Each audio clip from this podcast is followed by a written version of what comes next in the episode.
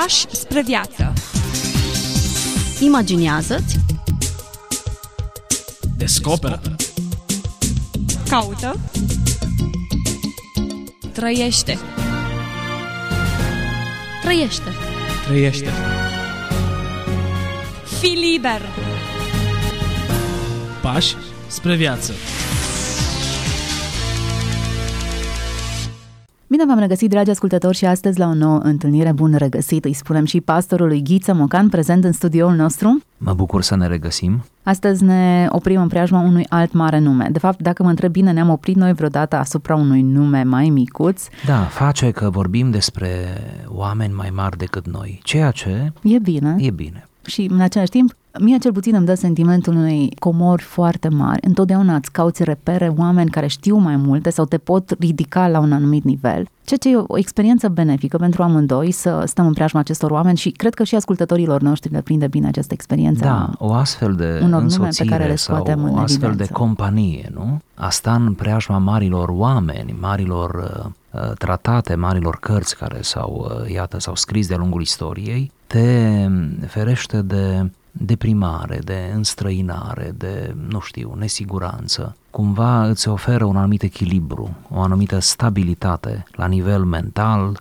chiar emoțional. Vorbim despre una dintre mințile cele mai luminate ale secolului, iată, a murit în secolul 21, dar e reprezentativ pentru secolul 20 în mod special. George Steiner este numele lui, scriitor, eseist, filozof, are mai multe calități, critic literar, ne-a lăsat în urmă o operă vastă și amplă. Probabil cu asta trebuia să începem, critic literar. Se pare că preocupările lui fundamentale s-au dus în această direcție. El a fost uh, profesor la mai multe universități din Europa și din Statele Unite. Întâi să spunem că s-a născut în anul 1929 și s-a stins recent în anul 2020. Deci iată, uh, acest uh, George Steiner a fost uh, profesor vreme îndelungată de literatură comparată la Universitatea din Geneva, între 74-94,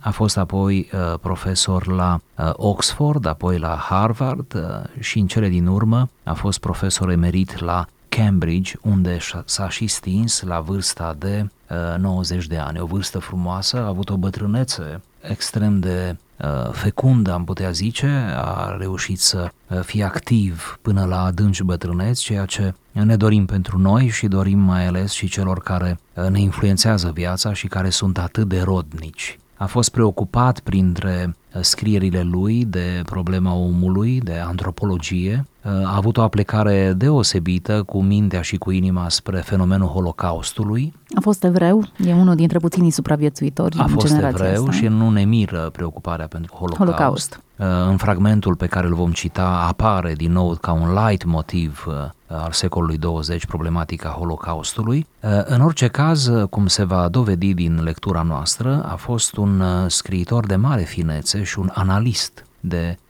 mare finețe, extrem de apreciat uh, în mediul universitar, dar care a reușit, mai ales prin conferințele lui și prin anumite scrieri, să se vulgarizeze, în sensul bun al cuvântului, adică să coboare Să de devină pe- accesibil da, de pentru- pe piedestal și să ne vorbească și pe limba noastră a muritorilor de rând. Ceea ce nu putem spune despre toți marii uh, oameni care, a căror operă este însemnată, nu putem spune. Deci asta este un plus pentru un om care are ceva de spus, să mai și spună pe înțelesul poporului măcar uneori, e un plus.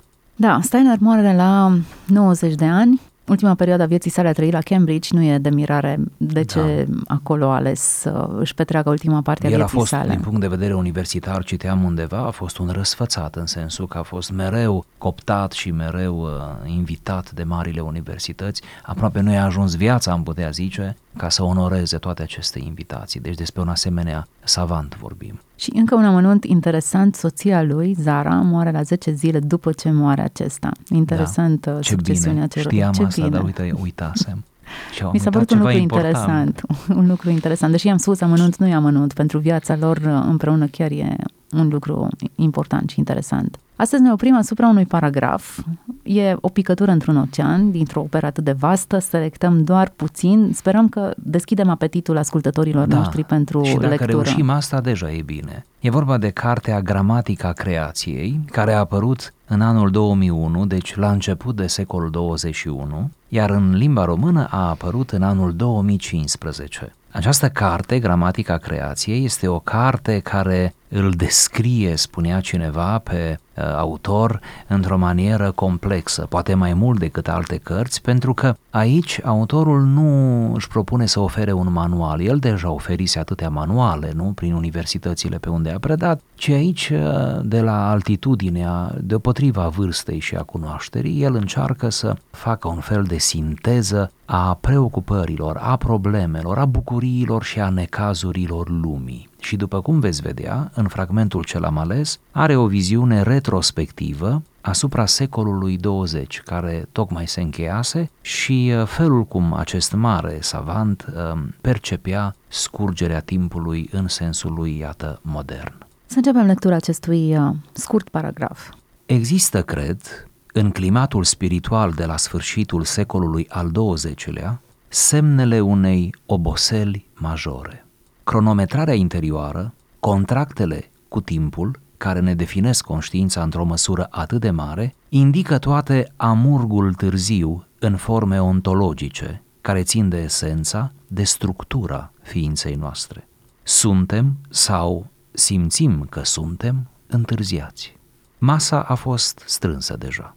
Timpul, doamnelor și domnilor, timpul. O asemenea percepție este cu atât mai uimitoare cu cât contrazice faptul că în țările dezvoltate durata medie și speranța de viață sunt în creștere. Și cu toate acestea, umbrele se măresc. Se pare că, asemenea plantelor, ne înclinăm spre pământ și înspre miază noapte. Setea de explicații, de cauzalitate, domină natura noastră. Noi vrem să știm. De ce? Ce ipoteză ar putea să elucideze o fenomenologie, o structură a experienței trăite pe cât de confuză, pe atât de multiplă în manifestările ei ca aceea a terminalității? Merită să ne punem cu toată seriozitatea asemenea întrebări sau ele nu fac decât să invite la comentarii superflue? Nu am un răspuns cert. Barbaria, așa cum ne arată istoria, este perenă. Nu au existat utopii și nici comunități consacrate dreptății sau iertării. Îngrijorările noastre actuale, provocate de violența din stradă, de foametea din așa numită lume a treia, de reîntoarcerea la conflicte etnice, barbare și de posibilitatea unei pandemii, trebuie văzute pe fundalul unui moment excepțional. Începând cam din vremea bătăliei de la Waterloo și până la masacrele de pe frontul de vest din 1915-1916, burghezia europeană s-a bucurat de o perioadă privilegiată, de un fel de armistițiu cu istoria. Susținuți acasă de exploatarea muncii industriale și de stăpânirea colonială în străinătate, europenii au cunoscut un secol de progres, de dispense liberale, de speranțe întemeiate. În lumina apusă a unui asemenea calendar de excepție, fără îndoială idealizat, noi ne trăim neliniștile prezente. Chiar în momentele în care ne abandonăm nostalgiei selective și iluziei, adevărul persistă. Pentru întreaga Europa și Rusia, acest secol a devenit iadul pe pământ. Istoricii estimează că în perioada cuprinsă între august 1914 și epurările etnice din Balcani au murit peste 70 de milioane de bărbați, femei și copii datorită războaielor, foametei, deportărilor, crimelor politice și bolilor.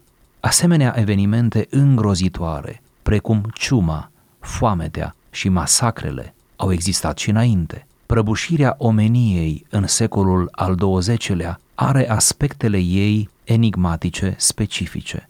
Ea nu a fost provocată de călăreții din stepele îndepărtate sau de barbarii ajunși la porțile civilizației.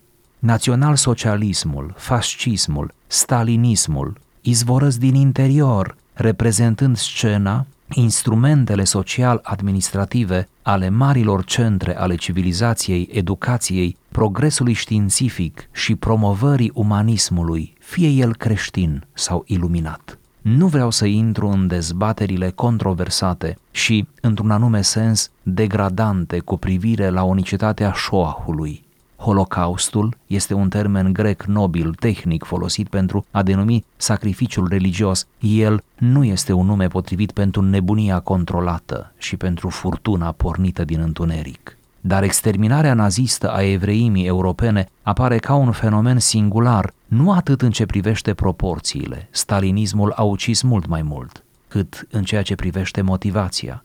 În acest caz, o categorie de ființe umane cu vârste care merg până la frageda pruncie a fost declarată vinovată de a fi.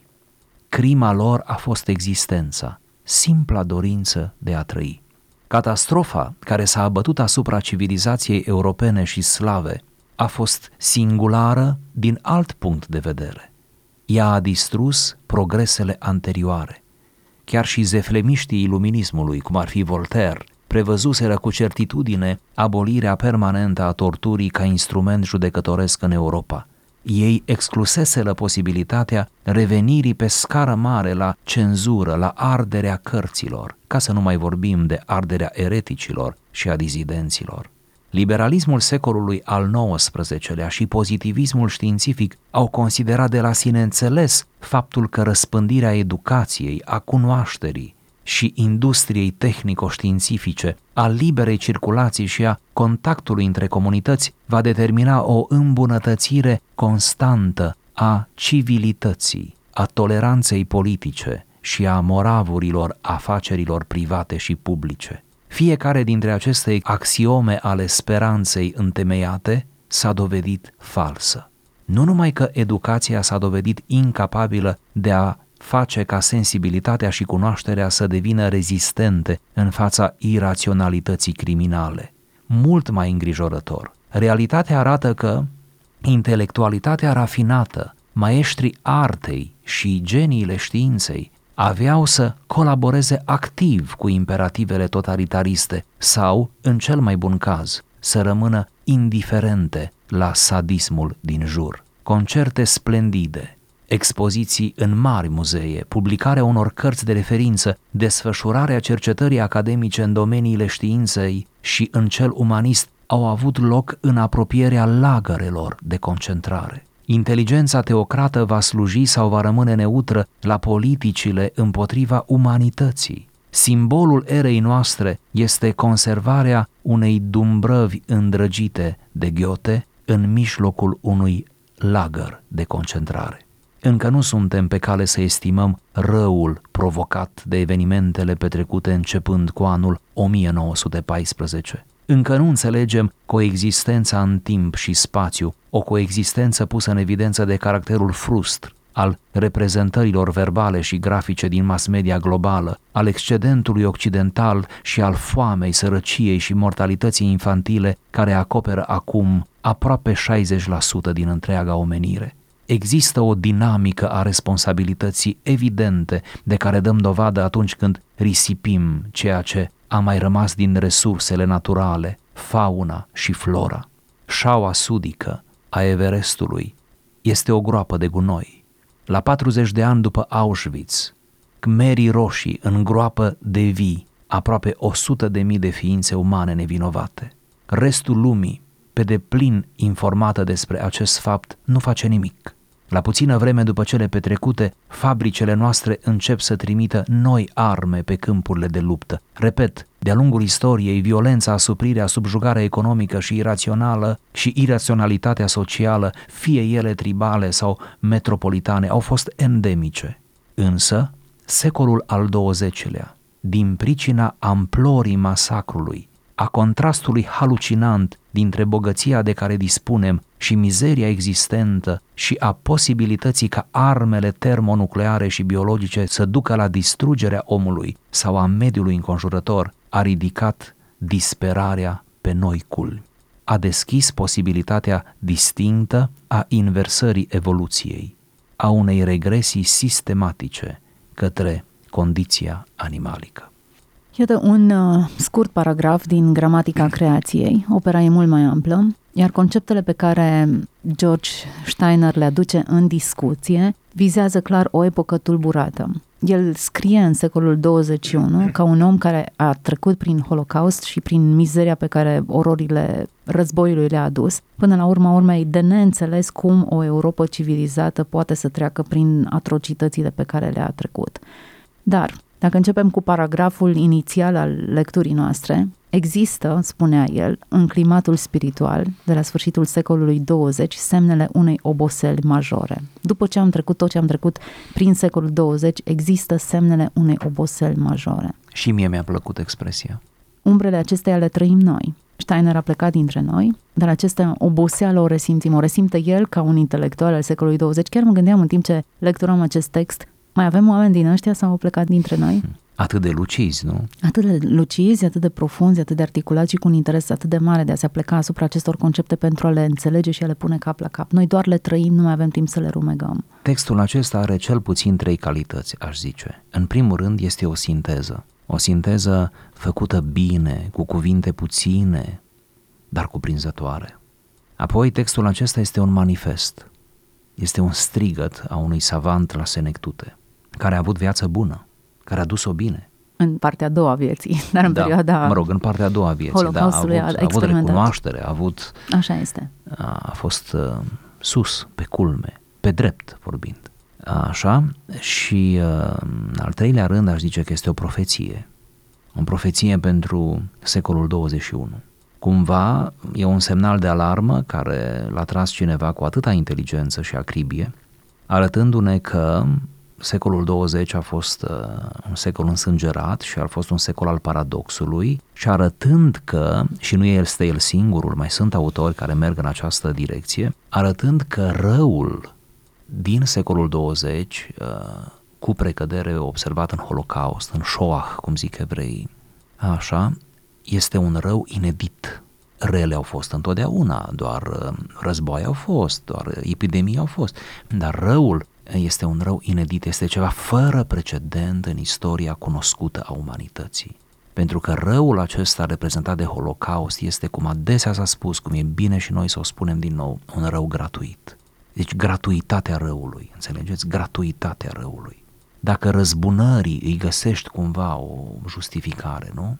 Răzbunării directe, ți s-a făcut ceva, întorci pur și simplu răul acela cu rău. Nu, dar un rău deja ți s-a comis, vreau să zic dacă uh, epidemiile și doar ciuma și alte epidemii au ucis de-a lungul evului mediu și chiar a modernității mai mulți oameni decât au murit în războaie, da, dar acesta este un fenomen pe care noi nu-l putem controla. Ei bine, aici răul gratuit este răul gratuit făcut de om împotriva unui alt om. Și cum spunea uh, autorul nostru așa de frumos, zice și de tragic în același timp, pur și simplu au fost omorâți uh, milioane de oameni doar pentru că existau. Deci vina ta este vina de a fi. Erai vinovat că existi. Acum, gândindu-ne la toată miza spirituală pe care o reprezentau evreii, mereu urâți, mereu ostracizați de-a lungul secolelor, a culminat cu Holocaustul. Cumva ura aceasta o găsim doar în spatele scenei justificată. Altfel, din punct de vedere al umanității, nu există nicio, nicio scuză, pur și simplu. Da, mai sunt națiuni care nu sunt dorite, curzii sau, eu știu, națiuni care sunt mereu încolțite de ceilalți și nu-și găsesc un spațiu al lor, dar ce s-a întâmplat în istoria evreilor este o experiență imposibil de explicat și de justificat altfel decât din planul acesta. Poporul lui Dumnezeu era înconjurat de dușmani în mod permanent. Sigur, dacă citim toate acestea în cheia lor, să zicem, biblică, profetică și în această devenire cumva a unui popor cu o vocație specială, da? Uh, iată că și suferința a fost pe măsura vocației. Sigur că e ușor să spunem asta, sună bine, dar în spatele acestei afirmații se află atâta istorie, nu și atâta Ghiocei din jurul lagărului, ca să-l citesc pe George Steiner. Da, da, da. Împodobim, încercăm să, să împodobim o realitate care nu poate fi nici cum cosmetizată și nici asimilată în niciun fel. El surprinde cu multă emoție acel detaliu care apar, apare în text, cum s-a auzit, spunând cum a fost posibil, cumva se întreabă autorul, ca în timp ce uh, se murea în lagările de concentrare, noi să umblăm prin expoziții, noi să ne publicăm cărțile, noi să facem știință și artă. Cum a fost posibil? Și cumva retorica lui e aceasta, de vreme ce știam mai mult sau mai puțin că ceva se întâmplă, repet, mai mult sau mai puțin, știu că și dezinformarea a fost parte din program, dar de vreme ce știam, ar fi trebuit, în raport cu suferința aceea atroce, unică, ar fi trebuit ca toți să ne oprim, ca totul să înmărmurească, să înghețe și să fim acolo în lagăr, și dacă nu la propriu, dar și să luăm atitudine. Pe de altă parte, vedeți paradoxurile care le surprinde el. Pe de altă parte, începând de la, din secolul XIX, din pozitivismul secolului XIX, dezvoltarea fără precedent a științei și a tehnicii, pe de altă parte, iată, atâta educație, atâta investiție în educație, atâția oameni educați, tot mai mulți oameni educați, tot mai multă știință pe care o mănânci pe pâine, nu? tot mai multă cercetare uh, și în același timp tot mai multă insensibilitate. Asta condamnă el.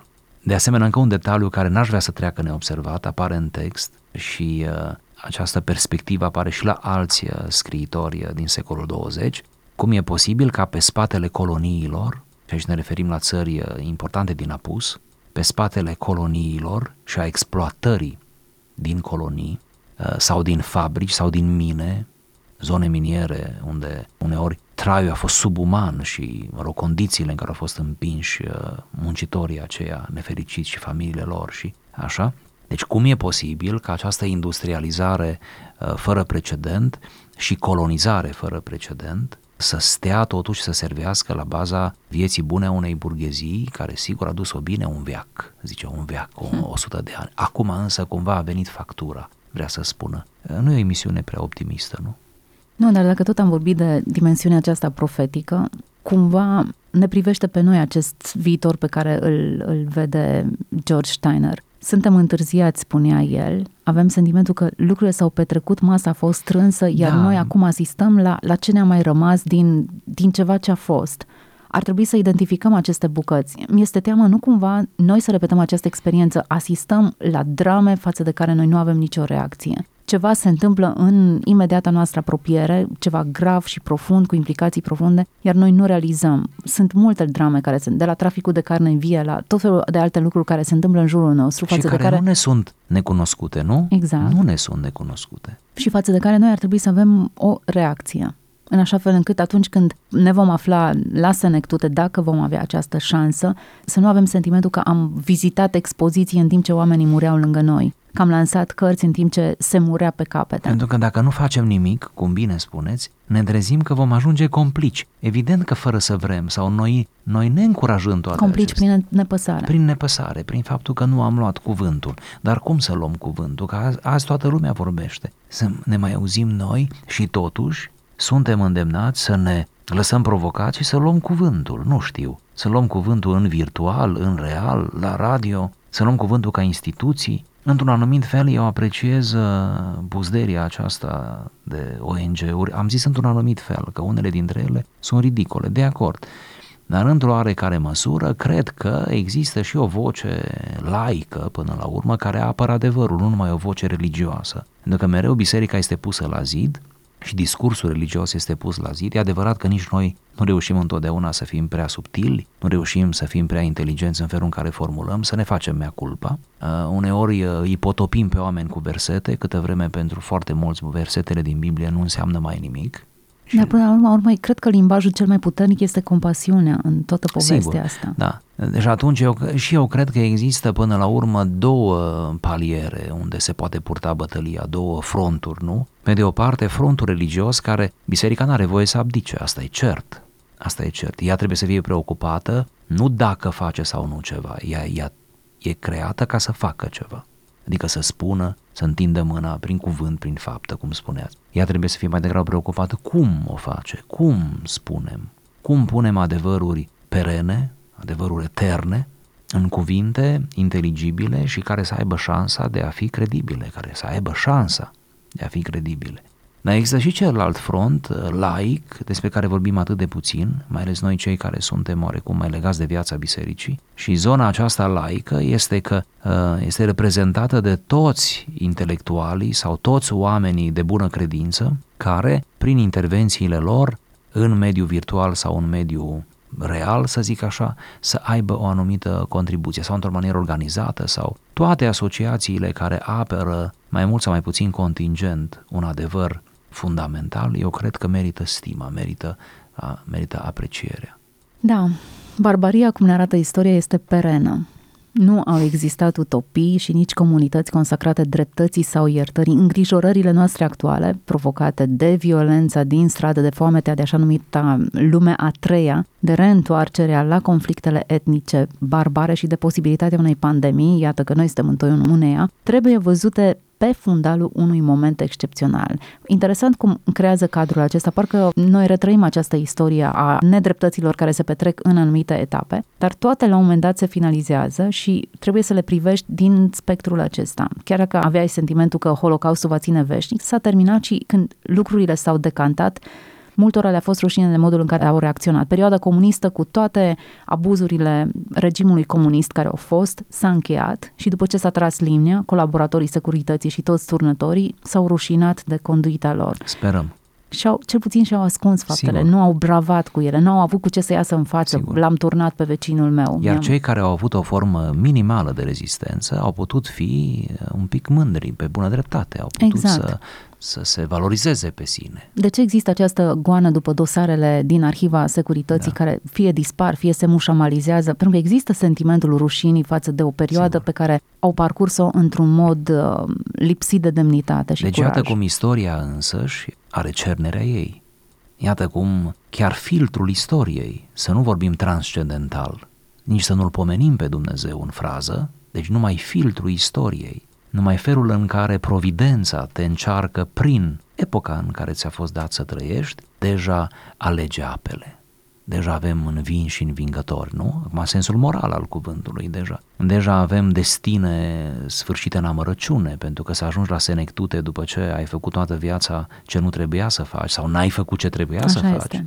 Ce tristă poate fi senectutea ta sau uh, a mea. Poate că acesta ar fi uh, gândul aplicativ al acestei emisiuni, dincolo de frumoasa descriere a lui, a lui Steiner. Ar fi acest gând, să ne uităm cu luciditate în jur și să nu perpetuăm răul, să încercăm cât atârnă de noi să rostim binele și să-l transmitem. Ne oprim astăzi aici. Sperăm că am deschis gustul uh, spre lectură al ascultătorilor noștri în preajma acestui mare nume, George Steiner, și că va, va reprezenta cel puțin o clipă de reflexie pentru cei care ne-au urmărit. Ne răim viața în așa fel încât să nu regretăm finalitatea ei, iar deciziile pe care le-am luat pe parcursul ei să nu reflecte sistemul nostru defect de valori, insensibilitatea față de suferința celor din jurul nostru. Vă mulțumim pentru că ați fost alături de noi pe parcursul acestei emisiuni, să aveți audiție bună în continuare, Dumnezeu să vă binecuvânteze.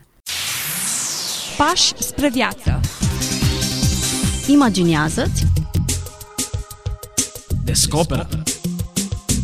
Caută. Trăiește. Trăiește Trăiește. Fii liber. Pași spre viață.